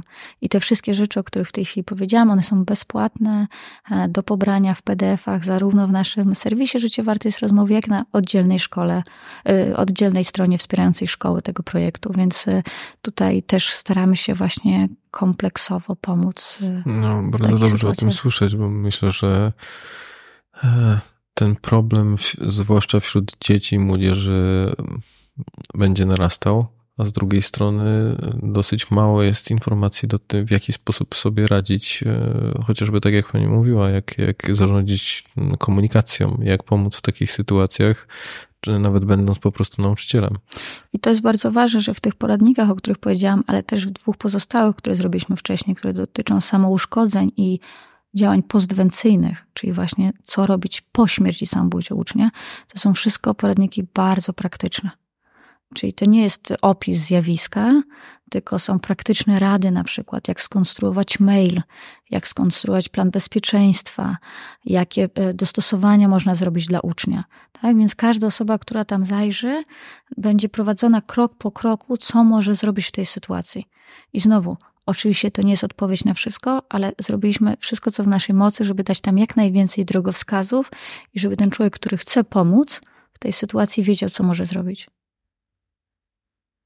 Ja jestem pod wielkim wrażeniem pani zapału do działania i do rozwijania tego projektu, że tak jak gdzieś w tym mailu zapowiadającym czy zapraszającym napisałem, że jestem pod wrażeniem takiego połączenia delikatnego wypowiadania się o tak ciężkim temacie, a z drugiej strony takiej merytoryczności, więc no, cieszę się, że tak prężnie się to rozwija, bo myślę, że to jest bardzo potrzebny obszar, o który chyba nikt nie miał odwagi prosić. Najpierw powiem dziękuję za te słowa. Kiedyś pamiętam, moja trenerka od jeździectwa powiedziała: Haszka, jak ktoś cię chwali, nie wiesz jak zareagować, to po prostu powiedz dziękuję. To wystarczy. Więc to czynię. A druga rzecz, myślę, że bardzo istotne jest w naszym projekcie, że przestawiliśmy akcenty. Że wcześniej o temacie samobójstw mówiło się poprzez pryzmat śmierci, tego, co jest straszne, okropne, czego się boimy. Samobójstwem straszono, a samobójstwo budziło jakąś taką niezdrową fascynację prasy też, tak, i mówiło się o tym jako czymś właśnie takim, z jednej strony patologia społeczna, a z drugiej strony coś takiego niezrozumiałego, strasznego. A w naszym projekcie, tak jak w nazwie Życie warte jest rozmowy, staramy się patrzeć poprzez pryzmat życia i tego, co można zrobić. I to jest to przestawienie akcentów. I jak ktoś mnie pyta, jak ja mogę się zajmować takim trudnym tematem, to właśnie w ten sposób, że ja patrzę poprzez to, co można zrobić dla drugiego człowieka. Jak dużo osób, pięknych, wspaniałych osób możemy uratować, które po prostu bały się powiedzieć, że są w trudnej sytuacji, nie miały siły powiedzieć, których nikt nie wysłuchał właśnie. I stąd ta dedykacja mojej książki, bo mam takie wrażenie, że czasem nam się wydaje, żeby uratować drugiego człowieka trzeba zrobić bardzo dużo. Przecież medycyna, prawda, najnowsze technologie, prowadzimy cały czas nierówną walkę z nowotworami, z różnymi chorobami, COVID, tak? A w temacie samobójstw każdy z nas może być ratownikiem. I to jest coś, co dodaje właśnie mi tej siły, dodaje mi tej energii każdego dnia i muszę przyznać, że robiąc to, a zajmuję się tym już ponad 10 lat, to na mojej drodze też spotykam takie osoby. I to jest przepiękne w tym temacie, że odkąd się tym zajmuję, robiliśmy serwis, to coraz więcej po prostu wspaniałych ludzi spotykam, którzy też chcą pomagać, którzy chcą działać. Zastanawiałem się też nad tym, mówiła Pani o 800 listach osób, które popełniły samobójstwo, które Pani przeczytała. Jak te listy i jak zajmowanie się tym tematem też wpłynęło na Panią? Na pewno, tak jak zauważył Pan wcześniej, znaczy też miałam pewne wyobrażenia do tego, jak to będzie wyglądało i nie byłam przygotowana na zderzenie z tak trudnym materiałem. Tym bardziej, że praca nad tymi listami pożegnalnymi to był taki pierwszy krok w ogóle do zajmowania się tematyką samobójstw. I takim dla mnie ważnym momentem było odnalezienie się w tej sytuacji i też znalezienie miejsca, mojego miejsca przy tych zapisach ostatecznych, bo to bardzo szybko zdałam sobie sprawę, że to jest materiał bardzo intymny, obciążony wielkimi emocjami, bardzo trudnymi, wielkim bólem i musiałam sobie też gdzieś odpowiedzieć na pytanie, czy mam prawo do tego, żeby zaglądać w taki trudny kawałek rzeczywistości ludzkiej. I wtedy już pojawiło się we mnie takie silne przekonanie, że właśnie zajmując się tym tematem, zajmując się tymi listami, robię to po to właśnie, żeby dowiedzieć się więcej, żeby móc pomóc. I wysłuchuję tych, których nikt nie wysłuchał. I ten moment, kiedy w ten sposób odnalazłam się w tej sytuacji, to był ten moment, kiedy mogłam sobie z tym poradzić. Natomiast nie ukrywam, że jednym z takich trudnych elementów mojej pracy jest także przecież analiza listów pożegnalnych zostawionych przez dzieci. I to są takie momenty, kiedy faktycznie jest ciężko, tak? Kiedy czasem robię przerwę w pracy, kiedy muszę odpocząć, bo to są takie zapisy, które też mi pokazują, w jak nieludzkim świecie żyjemy. I te problemy dzieci, które potrafią być tak straszne, tak duże, tak ogromne, że czasem 5 dorosłych by sobie nie poradziło. I myślę, że też jest taka kwestia, o której często zapominamy w tym kontekście, że nie tylko trudne jest doświadczenie przemocy fizycznej i psychicznej, czy przemocy seksualnej. Te wszystkie rodzaje przemocy są poważnym czynnikiem ryzyka, jeżeli chodzi o podjęcie próby samobójczej, ale też oglądanie tej przemocy. I o tym zdarza mi się czytać w listach pożegnalnych, o dzieciach, które mają dosyć oglądania przemocy. I myślę, że o tym też zapominamy właśnie, że słuchanie awantur, bycie świadkiem przemocy domowej, to są rzeczy, które zostają w dzieciach i to są rzeczy, na które te dzieci nie mają wpływu. I są takimi często niemymi obserwatorami i te obrazy zostają bardzo długo. I czasem jako osoby dorosłe jeszcze, jak zamykamy oczy, jesteśmy w stanie sobie przypomnieć te straszne obrazy z dzieciństwa. I pamiętajmy też, że dla dziecka, zwłaszcza przemoc domowa, jest o tyle trudna, bo takie dziecko kocha i mamę, i tatę i zupełnie nie jest w stanie sobie zrozumieć, dlaczego te bliskie osoby się krzywdzą wzajemnie. Więc tak, to na pewno też sam fakt, że często jestem pytana, no jak to jest, że młody człowiek ma lat 11, 12, 14, odbiera sobie życie. Co tam się musiało w życiu wydarzyć? Ale też wtedy staram się zadać pytanie, to wyobraźmy sobie takie dzieciństwo, które nie jest dobre. Bo nam się kojarzy okres dzieciństwa czymś miłym, beztroskim, ciepłym. A bywa tak, że dzieci doświadczają bardzo dużo zła w tym okresie życia. Że właśnie jest dom, gdzie jest choroba alkoholowa, gdzie jest przemoc, gdzie są okrutne słowa, które się w kółko powtarzają. I takie dziecko może nie mieć dobrych wspomnień. I nie będzie miało skąd czerpać tej siły. Nie będzie miało jak budować narzędzi. Nie będzie miało jak budować poczucia własnej wartości. I może mieć wrażenie, że w jego życiu już nic dobrego się nie wydarzy. I faktycznie o tym też czytam w tych listach pożegnalnych. I jak Pan mnie pyta, jak to na mnie wpływa, to czasem mam takie wrażenie, że nie tylko praca z listami pożegnalnymi, ale także doświadczenia na przykład takie, gdzie prowadzę wykłady, po których przychodzą do mnie osoby, które miały trudne doświadczenia, albo rozmowy z różnymi grupami zawodowymi, na przykład z osobami duchownymi. Miałam taką okazję rozmawiać po śmierci samobójczej alumna. One mi otwierają bardziej oczy. I nie mówię tu metaforycznie.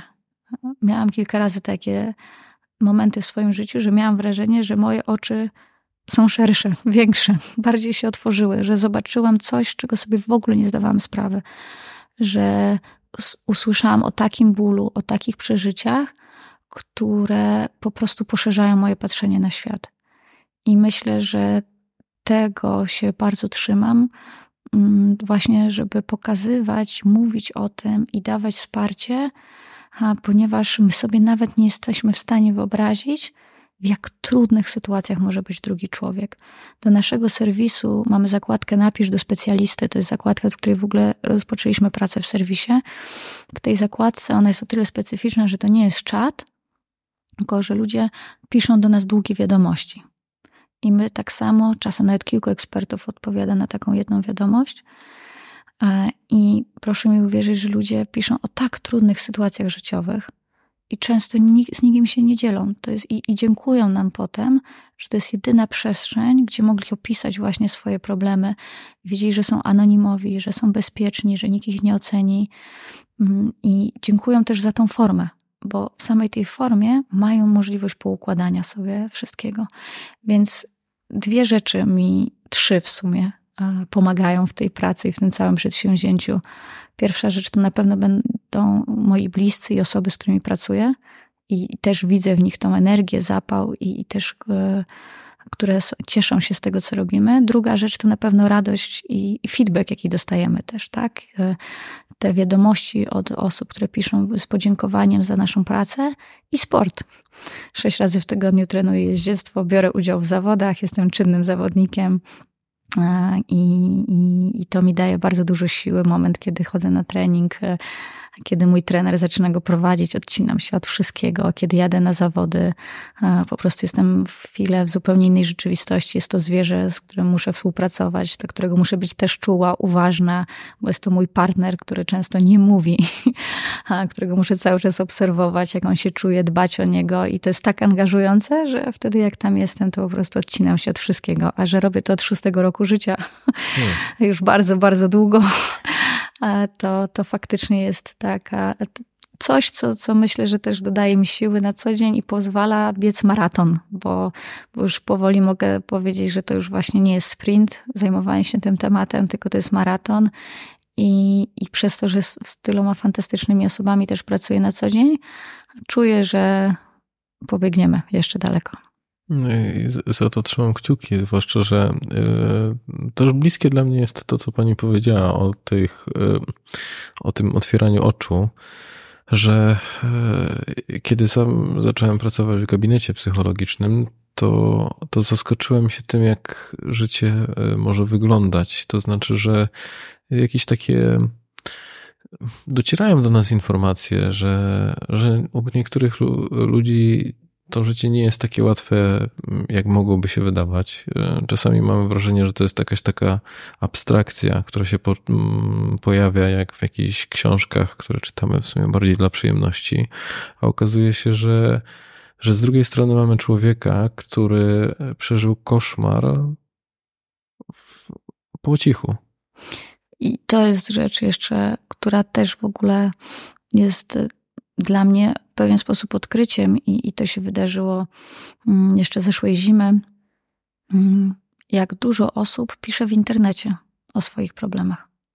I ten krzyk bardzo często jest też krzykiem niemym, ponieważ internet bywa naprawdę okrutnym miejscem. Ja czasem mam wrażenie, że to jest naprawdę dziki zachód.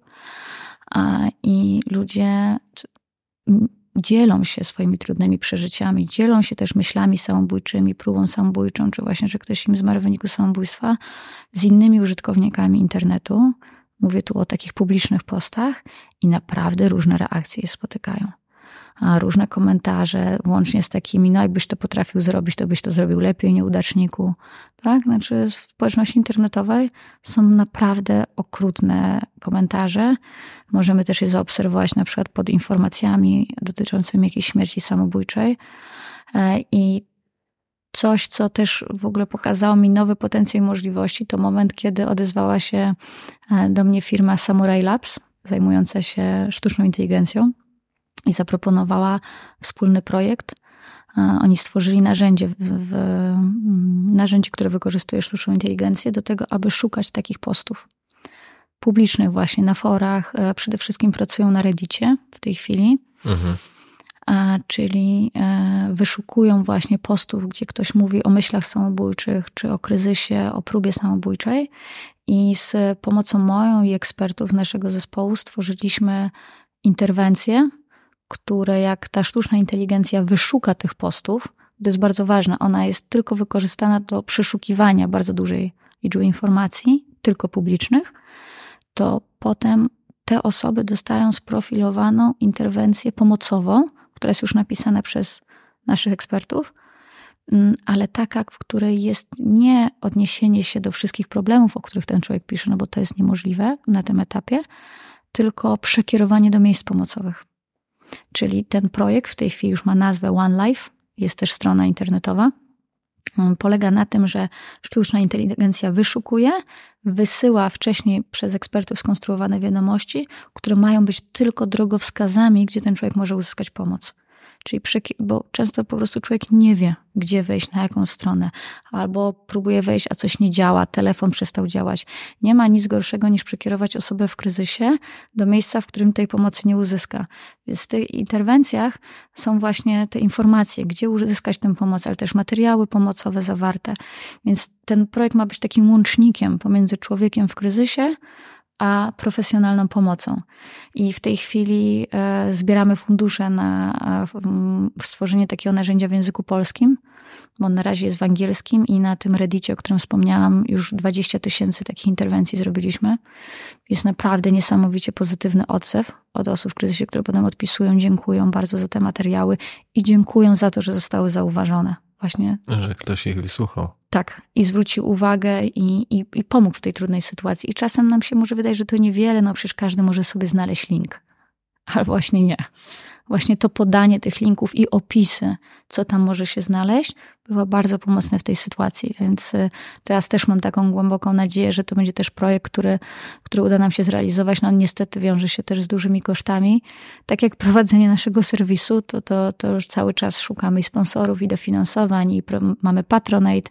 Też nasi patroni i patronki wspierają nas w tym serwisie, bo faktycznie to jest studnia bez dna, byśmy powiedzieli, te działania, tak? Więc im więcej mamy tych środków, tym większej grupie osób po prostu możemy pomóc. A ten projekt One Life, mam wrażenie, że jest bardzo obiecujący i to będzie coś, co może naprawdę rozszerzyć krąg pomocowy. Czyli jeżeli ktoś chciałby pomóc indywidualnie, to Patronite, a jeżeli ktoś chciałby zostać takim firmowym sponsorem, to po prostu komunikować się z panią. można napisać po prostu na naszego maila, na stronie zwjr jest zakładka o nas, gdzie są też szczegółowe informacje i także podany mail do kontaktu i tam możemy też nawiązać rodzaje współpracy z firmami. Każdy, kto chce pomóc nam w tym działaniu, jest mile widziany, bo jest co robić naprawdę. Mhm. Jeszcze wracając do tej wiadomości, którą do pani wysłałem, ja tam napisałem, że musiałem dojrzeć do tej rozmowy i zastanawiam się, czy tak realnie musiałem, bo mocno ośmieliło mnie to, co wybrzmiało w pani narracji, że najważniejsze jest to, żeby w ogóle nie bać się o tym mówić, żeby temat samobójstw przestał być tematem tabu i może właśnie w takiej nawet niedojrzałości prowadzić takie rozmowy, żeby właśnie unikać tego, żeby być gotowym czy wyedukowanym, żeby o tych rzeczach rozmawiać. Myślę, że w tym miejscu jest warte, żebyśmy postawili pewien rozdział. Mhm. Czym innym będą rozmowy nasze codzienne, rozmowy, które prowadzimy z innymi ludźmi, w rodzinie, z bliskimi lub nie wiem, w środowisku nawet, jeżeli jesteśmy wykładowcami, nauczycielami, to jest jedno. A jedno to są momenty, kiedy podejmujemy rozmowę publicznie na ten temat. Kiedy tworzymy podcasty, treści na Facebooku, czy udzielamy wywiadu. I tu bardzo ważne jest, żebyśmy zdawali sobie sprawę, że są bardzo konkretne rekomendacje dotyczące tego, jak informować o zachowaniach samobójczych. My w tej chwili w Polsce mamy pierwszy raz Krajowy Program Zapobiegania Zachowaniom Samobójczym. On jest robiony w ramach Ministerstwa Zdrowia, z Narodowego Programu Zdrowia na lata 2021-2025. I ten program ma 10 punktów i 2 z tych punktów to jest współpraca z dziennikarzami. I w ramach tej pracy z dziennikarzami zostały też stworzone rekomendacje dotyczące tego, jak informować o zachowaniach samobójczych. I dlaczego one są tak szalenie istotne?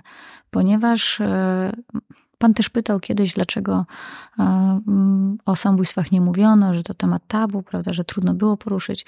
No więc w mediach było też takie płytkie rozumienie pojęcia, jakim jest efekt Wertera. Efekt Wertera, czyli moment, kiedy informujemy o samobójstwie sławnej osoby albo o samobójstwie w ogóle w przestrzeni medialnej i wzrasta nam liczba samobójstw. I do tego efektu Wertera doprowadzają bardzo konkretne sposoby mówienia o samobójstwie. Czyli jeżeli mówimy szczegółowo o metodzie, jaką wykorzystała ta osoba do podjęcia próby samobójczej. Jeżeli gloryfikujemy tą osobę, jeżeli na przykład bardzo dużo szczegółów z jej życia podajemy, nie wiem, zdjęcia, ale też fragmenty listy pożegnalnego, tak? To wszystko powoduje, że człowiek, który jest w kryzysie, ma myśli samobójcze albo stracił kogoś w wyniku samobójstwa, on może mieć chęć naśladownictwa, zainspirować się tym materiałem. Więc długo media, wiedząc o tym czymś takim, że jest efekt Wertera, wolały nie mówić w ogóle. Tak? Więc był też strach związany. Sam fakt, że pierwsza kampania społeczna, która dotyczyła zachowań samobójczych, zapobiegania zachowaniom samobójczych we wszystkich grupach wiekowych, to jest właśnie Życie warte jest rozmowy. Uruchomiliśmy ją dopiero w 2018 roku. Tak? To też pokazuje, jak długo był strach w ogóle nawet, żeby pod tym kątem jako kampanii społecznej podejść do tego tematu. Więc przez to w mediach też był strach przed tym, żeby podjąć ten temat, a z drugiej strony zapomniano i też jakby była mała wiedza o tym, że oprócz efektu Wertera mamy też efekt Papageno, czyli zupełnie odwrotny. Jeżeli mówimy o zachowaniach samobójczych w sposób prawidłowy i przestrzegamy pewnych wytycznych, możemy zmniejszyć liczbę samobójstw i prób samobójczych.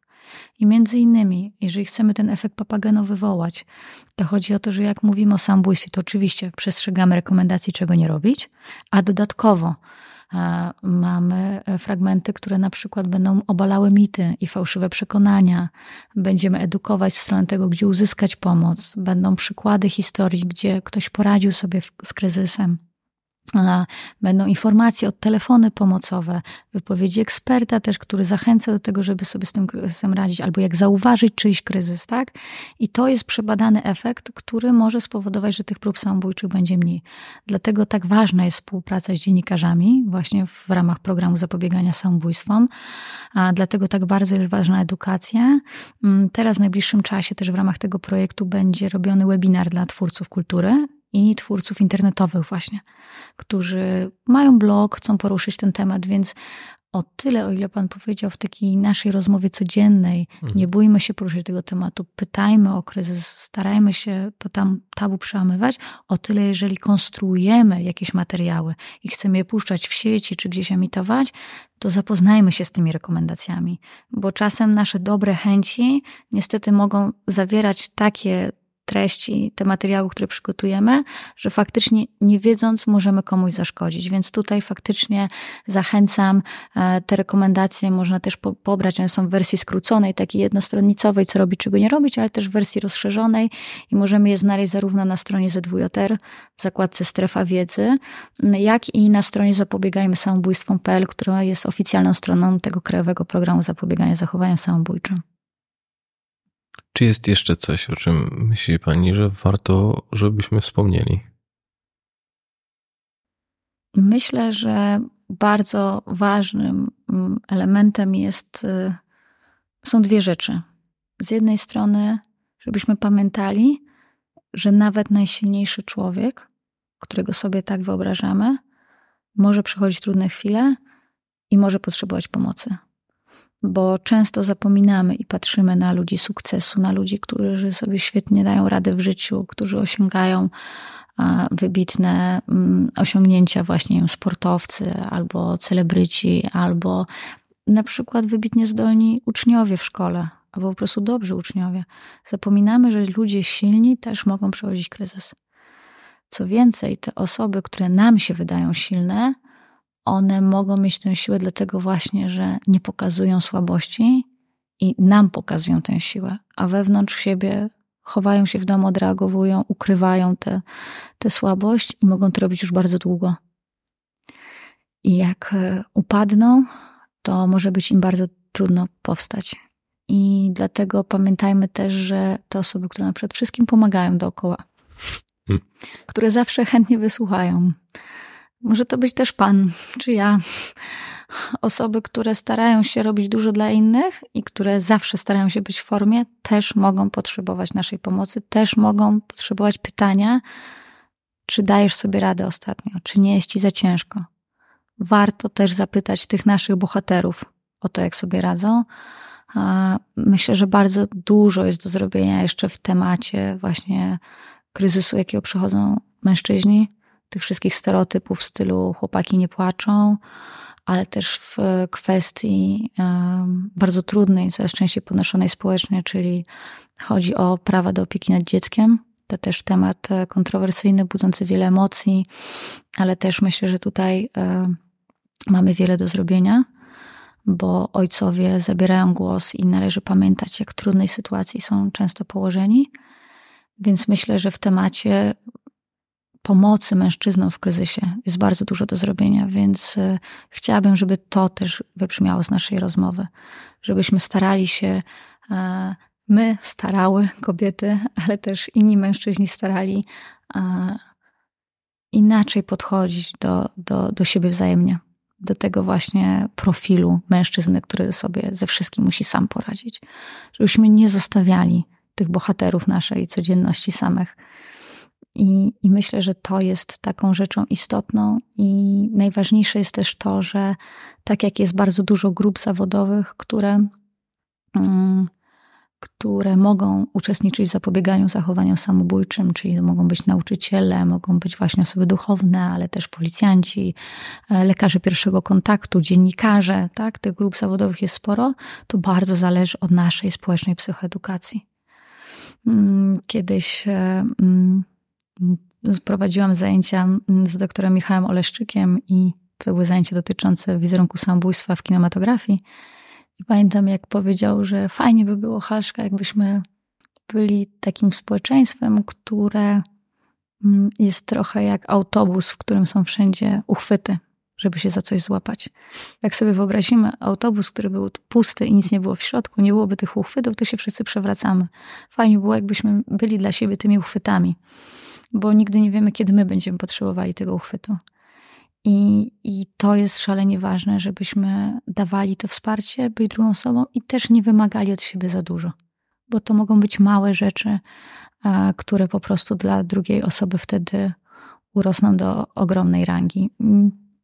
Myślę, że to są takie dwa ważne aspekty, a w ramach też takiego zachęcenia, jeżeli by ktoś chciał dowiedzieć się więcej o właśnie zagadnieniu zachowań samobójczych, to odsyłam do strony, ale też do mojej książki, gdzie poruszam takie chociażby aspekty jak to, że są grupy zawodowe, które są bardziej narażone na zachowania samobójcze i między innymi taką grupą są na przykład lekarze weterynarii.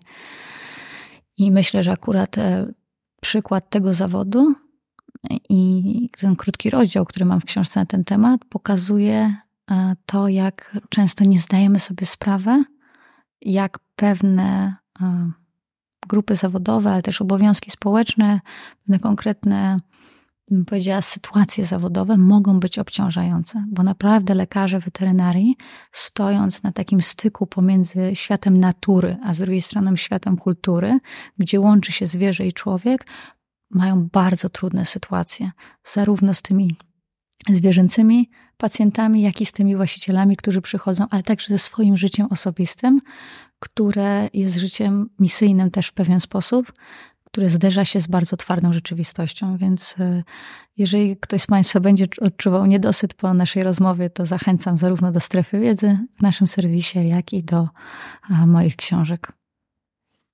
To myślę, że trzymam kciuki za to, żeby Pani przez serwis i całą działalność oraz inni ludzie potrafili montować te uchwyty do autobusów i żeby było ich jak najwięcej w tym autobusie, którym wszyscy jedziemy. Tak. Także dziękuję bardzo za rozmowę. Dziękuję bardzo. Słuchasz podcastu Charyzmatyczny. Zasubskrybuj, daj kciuk w górę lub skomentuj.